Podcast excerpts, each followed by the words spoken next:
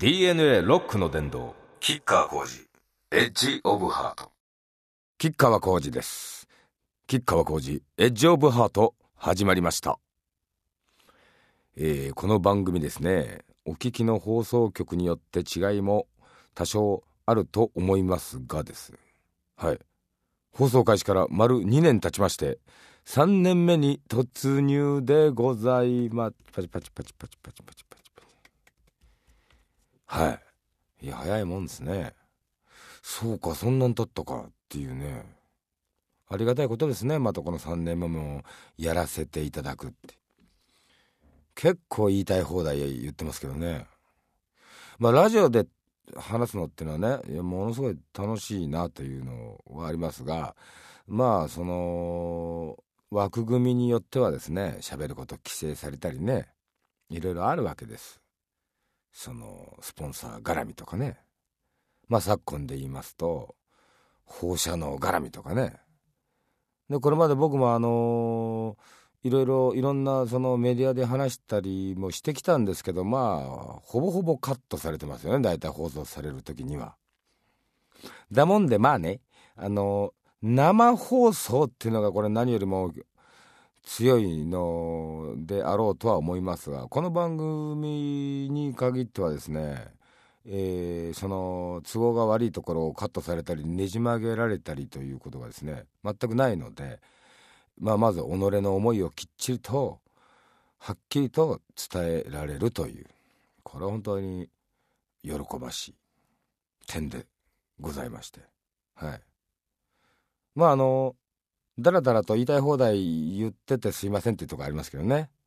こいつこの話どこまで引っ張るんだよみたいな場面も少なからずあると思いますけれども、そこはご了承いただきですね。まあこのような世の中ですからね、これからもですねきっちりやっぱりこう言っていかせてください皆さん。ということで3年目もよろしくお願いいたします。お手柔らかにどうぞ。この番組ではメールをお待ちしております。メールが送れる番組ホームページは www.jfn.co.jp/DNA です。はい、まずこの曲からいきましょう。吉川晃司イマジンヒーローズ。 DNA ロックの殿堂吉川晃司エッジオブハート。吉川晃司エッジオブハート、吉川晃司がお送りしております。メールをご紹介しましょう。ラジオネームゆみママさんです。何気なくテレビを見ていたら突然画面にジャンボジャンボと叫んでいる吉川さんが登場し感激いたしました。あのジャンボジャンボのメロディーラインはジューシージャングルを意識しているのでしょうか。それからラジオネームあさみさん。チョコモナカの CM 喋ってる時はかっこよいですが、歌ってる時はちょっと笑ってしまいました。そうなんですよね。まああれはね、なんていうんですかね、必殺音ボケキャラというかね、まあ新境地というとでも言いますかね。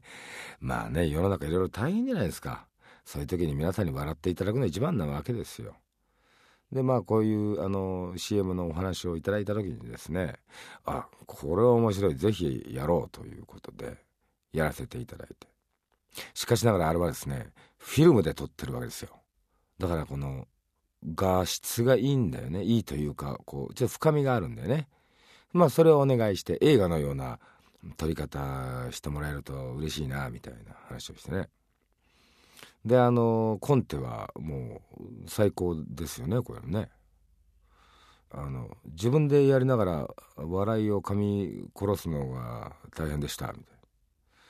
であれはねチョコモナカジャンボには聞こえてはいけない体ですからね。もともとなんつったかな、チャコモアカ団子みたいな、ちょっともう忘れてしまいましたが、そのような感じで歌ってくれと。決してチョコモナカジャンボって聞こえちゃう、まあこれはオチにならないですからね。うん。別にジューシージャングルのまあちょっと似てるよね。ジューシージャングルを意識して作ったわけじゃないですけどね。作ったというか歌ったわけでもないんですけど。うん。あれじゃないかな。矢沢さんってそういうなんか CM はすっとぼけ CM ってあるじゃないですか。なんか河原で弁当食ったり、あとブルーレイかなんかもなんか面白いのあるじゃないですか。そういう感じを吉川晃司にどうかなっていうような狙いがあったんじゃないのかなと、まあこれは勝手な私の推測ですけどね。うん。ぜひ皆さん美味しいですからねあれね。でお得用サイズじゃないですか。この中身も多いしね、容量が多いというね。ぜひ召し上がっていただきたいと思います。ちなみにね、アイスクリームに日本酒かけるとものすごい美味しいんですよ。ってことはですよねみたいな。はい、ありがとうございます。それではじゃあジューシージャングルいきましょうね。吉川晃司ジューシージャングル、 DNA ロックの殿堂吉川晃司エッジオブハート。吉川晃司エッジオブハート、吉川晃司がお送りしております。メールを紹介します。ラジオネームアミさんです。吉川さんが影響を受けた人や尊敬する人はいますか？また吉川さんの思う魅力ある女性とはどんな人ですか？よかったら教えてくださいということね。まあそうですね、尊敬する人たくさんいますよ。だから自分が己が迷った時、岐路に立たされた時というのは、まあ吉川はいつも歴史書と対面してね、その中で答えを探すというようなことをいつもやりますね。でやっぱり実際にあったことですからね。うわ、人間ってこんなことまでできるんだってこう感心させられたりですね。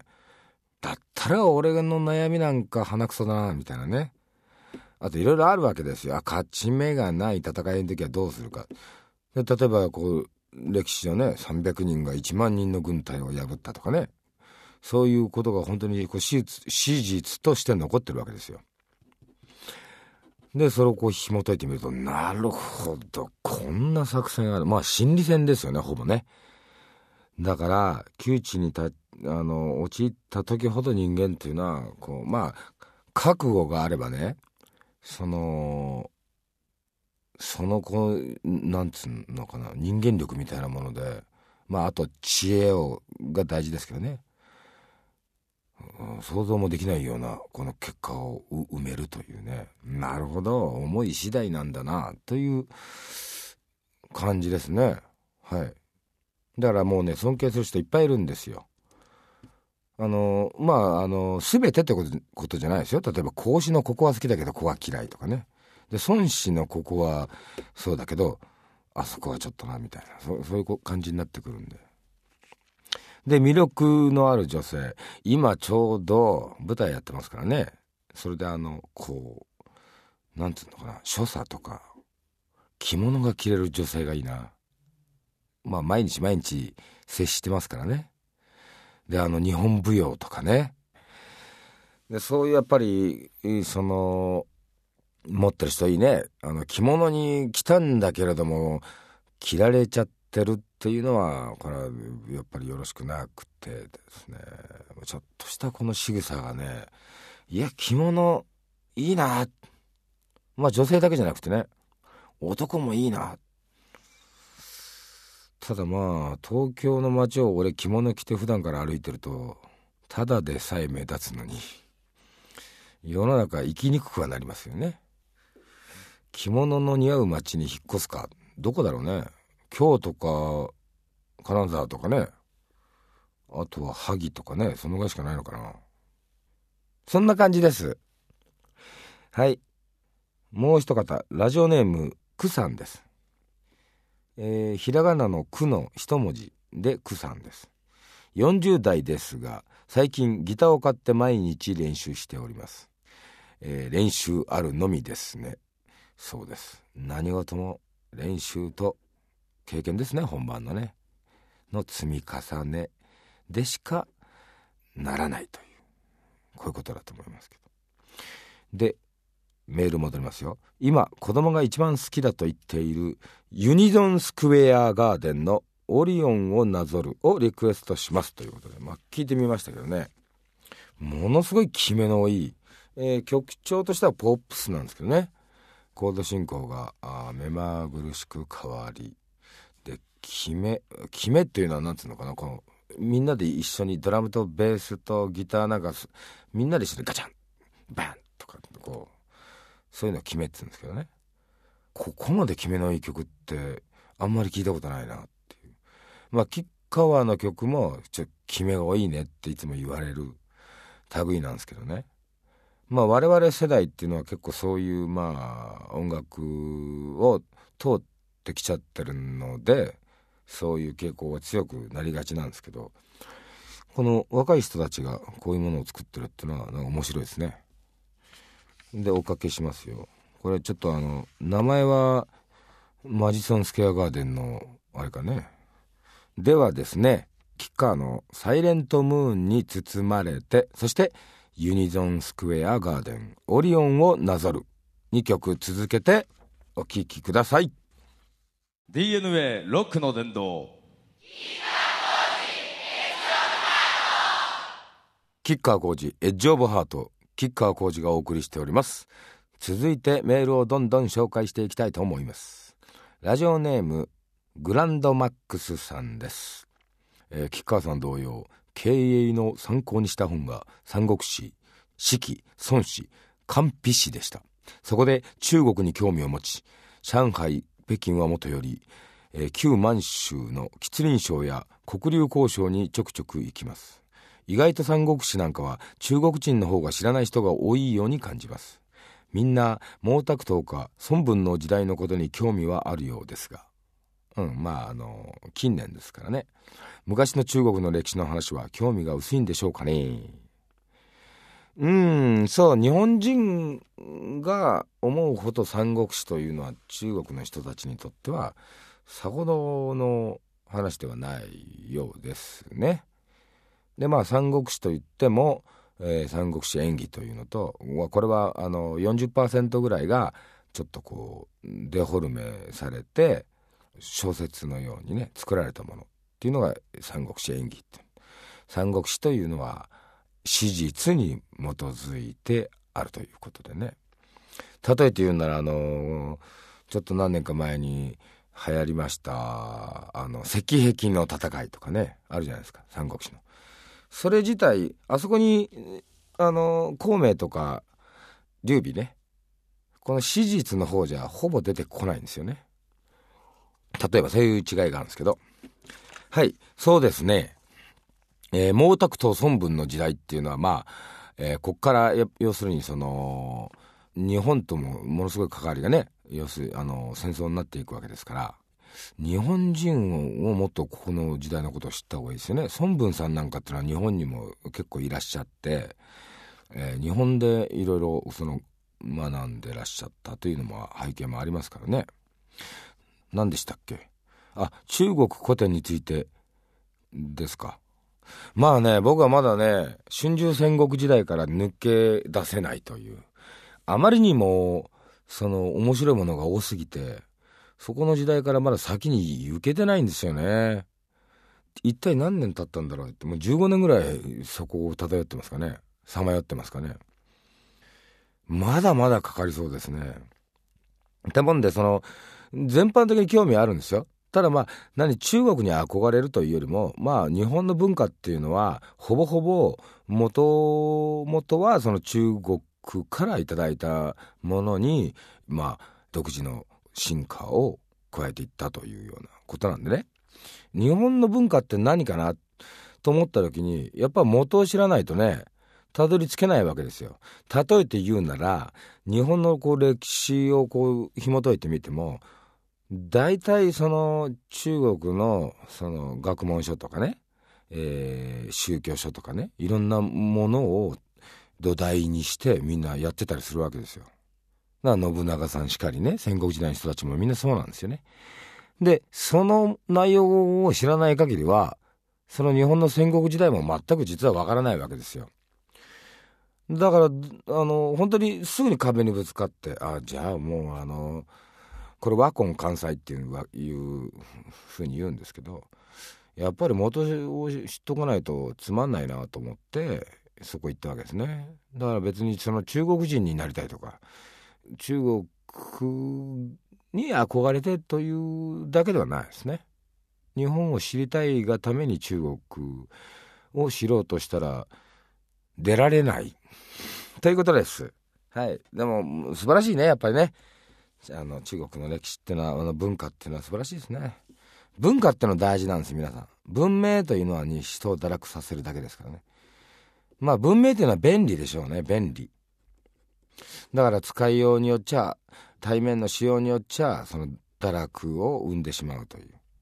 これ気をつけなきゃいけないですね。これ電気もそうですよね。節電って言いますけどね。今の発電所で十分日本中の電力はまず賄えるっていう、ここは皆さん騙されちゃいけないと思います。本当、夏のキャンペーンとかね、今から始まりますからね。それを盾にして、それじゃあ仕方ないなと国民に思わせようとしてる風にしか僕には感じられませんのでね。で、十分電力が間に合うはずなんですよね。なんだけれども、もしちょっと節電した方がいいということであれば、すりゃいいじゃないですかね。何か生産性が落ちるとかいうことはいけないと思いますけれどもね。我々が楽をするために、使ってる電気だったら少々我慢したっていいと思いますね、皆さん。日本ほどね、明るい街とかね、建物の中とかね、俺もいろいろ世界中いろんなとこ行きましたけど、ないっすよ、夜。まあ、あんまり暗いと犯罪が増えるとか、そういうことはいけないと思いますけど、無駄に明るいところあるじゃないですか。ああいうとこはちょっとね、暗いぐらいの方が恋人たちも喜ぶと思いますしね。話がどんどんそれていきましたがすいません。次の方いきますよ。ラジオネームコケコーラさんです。コケコーラなんでしょう。キッカー兄貴、お疲れ様です。新曲を制作中のことですが、どんな曲でいつ頃発表の予定ですか？舞台やってる途中はとてもじゃないけれども同時進行はできません。もう本当にね、こんなハードにスケジュール組むかっていうぐらいハードですよ。だもんで少々お休みさせてくださいまし。で、夏もまたちょっと音楽以外で大きな仕事を、これは意義としてやりたいと思ってて、意義深いことなんで、それが引っかかりで、これはやりたいなと。で、それまでに、ちょっと時間がありますんで、そこで作曲をし、レコーディングをしというふうに考えてます。ぶっちゃけツアーは来年の春ぐらいに、開館がもうね、そこぐらいからしかツアーは組めないんですよね、物理的にも。だもんでアルバムは来年のその前ですかね、1月2月、これ確かじゃないですよぐらいかなと。ただ曲はですね、ちょくちょく出せていけたらいいかなと思ってます。例えば配信だけとかね、今シングルのあり方っていろいろ一昔前とはもうだいぶ違いますからね、もうね。5月とか6月にちょこ、また秋にちょこみたいな感じで聞いていただけるようにしたいなとは思っております。はい、CM の曲なんかもあるんですよ。北倉さんのやつとかね、あと広島ガスさんのやつも、あれは曲になってますから、 CM じゃ15秒ですけどね、そういうのをお届けできたらいいかな、そういうのからねと思っております。こんなところで勘弁してください。ではここで一曲、今年のロックの殿堂に入ったそうです。ガンズ&ローゼス、パラダイスシティ。 DNA ロックの殿堂、キッカー浩司、エッジオブハート。はい、さてメールをもう一通紹介したいと思います。ラジオネームオレオレ酒井さんです。吉川兄貴、こんにちは。月1回のこのラジオを録音して何度も聞いております。俺は吉川さんの音楽も考え方もこの番組で初めて知り、そして一気にファンになりました。ありがとうございます。ところで原発再稼働に関していろいろな意見が出てややこしくなっておりますが、兄貴はどんな答えを持っていますか？それぞれの立場環境で答えが違っていろいろと迷ってしまいますという。私の個人的な考えといたしましては、去年の3月11日に我々が経験したこと、そしてそこから知ったこと、それ以前とそれ以降が同じであっていいわけが一つもないと思います。で、いろんな利害とかね、いろんなものがね、もう絡みに絡み合って、これはもうものすごい根深いね、恐ろしいことになってると思うんですよね、本当は。だからそう言いたくても言えない立場にある人とかね、たくさんいらっしゃるでしょうし、なかなか難しい問題ですけれども、まずこれは、その政治的判断においてなんてとんでもないよね、冗談じゃないよね。その一部のその祭りごとを司る連中に我々の、日本国民の全ての命と言っても過言じゃないと思いますよ。それを左右するような大事なことを任せられないですよね、どう考えてもね。で、任せられるような人にどう見ても見えませんよね。で、実際そうじゃないかと思いますよね。こんなのもう誰も分かってることでしょ。だから少なくともそれは国民の総意としてまず通ってね、国民に。で、みんなでだから例えばその国民投票においてこの先の日本をどうするかっていうことをその決めていくとか、最低限そういうそれはね、ちょっと法の整理が必要ではありますけどね。でもそのぐらいやりましょうよと思いますよね。少なくとも国民の総意で決めなければならないことだと。個人的にはもうこれは自分も傍観してきてね、でその事故以降私なりにいろいろ学んでおるのですが、ちょくちょく時間があるときに、知れば知るほどとんでもないものだなっていう。今までなんか平和ボケというか幸せボケしてた己をやっぱ食いましたよね。愚かだったなっていうふうに、ものすごい後悔も今しております。こんなものはない方がいいに決まってますと僕は思います。で、いろいろね、敵も去るものっていうかね、ものすごいやっぱ頭のいい連中っていうか悪賢い連中が多いのでね、節電しないと電気が持たないとかなんかいろいろ言ってますけどね、いろんな学者さんがいらっしゃるんでね。ただ金で買われてる学者の言うことは聞かない方がいいと思いますね。で、大体金で買われてる人たちを気をつけてください、皆さん。それはマスコミも金でいまだに買われてる人たちっていうのは平気で嘘を流しますから、やっぱり何かを判断するときには、最低限正しいその情報を得るっていうことが、まずこれがないと正しい判断できませんからね。正しい情報を得るためには己から突っ込んでいかないとそこには手が届かないっていうのが今の日本の状況だと思いますよ。で、その正しいことを言ってる方を見つけて、おっしゃってることに常に知るということね。僕はそうしておるつもりです。これまた今後ともね、これはもう我々、そして日本の未来を担う世代たちに、もうここはもう避けて通れないですよね。臭いものに蓋をしてたらみんな死んじまうよっていう問題ですからね。ずっと立ち向かっていきたいなと思いますが、今僕舞台やってるじゃないですか。で、これは江戸末期の話なんですね。で、明治維新に向かっていく。で、そこにやっぱりその、250年続いた幕府というものの構造はもう中身は腐りきってるわけですよ。要するに金と権力でね、私利私欲に生きる人間たちが牛耳ってて、そのために民は苦しめられてる。どうにかしたいと思う下っ端のね、下級武士の役なんです。僕は伊部屋万次郎っていう名前なんですけど、で、彼は己一人がね立ち向かったって大した力にはならないかもしれませんけどね、ただ、立ち向かうことに価値はあるじゃないかというようなことで、最後ちょっと悲しい結末なんですけど、まあなんでこれをやろうかと思った時にね、まあ一つの理由としては、今の時代と全く一緒じゃないかと。人間って何にも進歩してないんだな。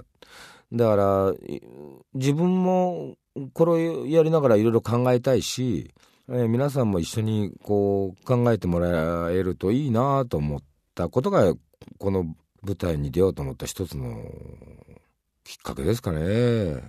はい。まあだからといってものすごい堅苦しい話じゃないですよ。もう笑いっぱなしっていうかね。で俺がやってるキャラクターだけは全く笑えないんですけどね。もう堅物ですからね。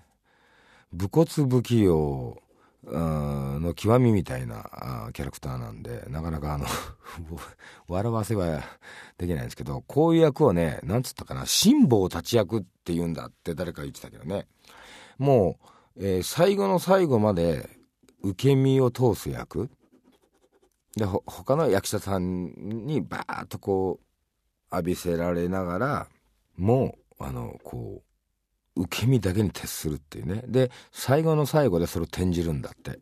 で転じる時にのインパクトを作るために、それまではともかくじーっとしてるっていうね、こういうその役柄を辛抱立ち役っていうそうなんですけど、まあその役なんですかね。はい。そしてですね、日だまりの木はですね、東京公演はなんかもうすぐに完売になっちゃっていっぱいいっぱいだったんですね。本当ありがとうございました。大阪公演はですね、まだまだ余裕があるみたいです。東京公演よりも大阪公演の方がね多いんですよね。1.5 倍ぐらいあるのかな。だから大阪公演は余裕があります。あと名古屋も最近売り出したばっかりかな。なので、まだ大丈夫だと思いますので、興味のある方はぜひということであります。 DNA ロックの伝道、キッカーコーチエッジオブハート。キッカー浩二エッジオブハート、キッカー浩二がお送りしてきました。いかがだったでしょうか。いや感慨深いもんですよ。これ3年目ですからね。これまでどうもありがとうございました。そしてこれからもよろしくお願いいたします。まあともかく日本はこれからもういろいろ大変な時期に入ります。そもそもが成熟しきってもうその山頂を越えて下り坂に来てることはもう否めないっていうか間違いないその文明だったところに、大きなものがこう被ってきましたからね。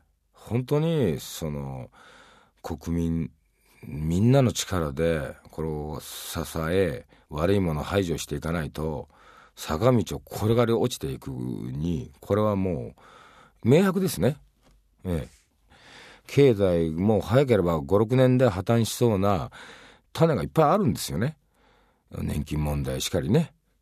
だもんで本当にこれからもう戦いだと思います。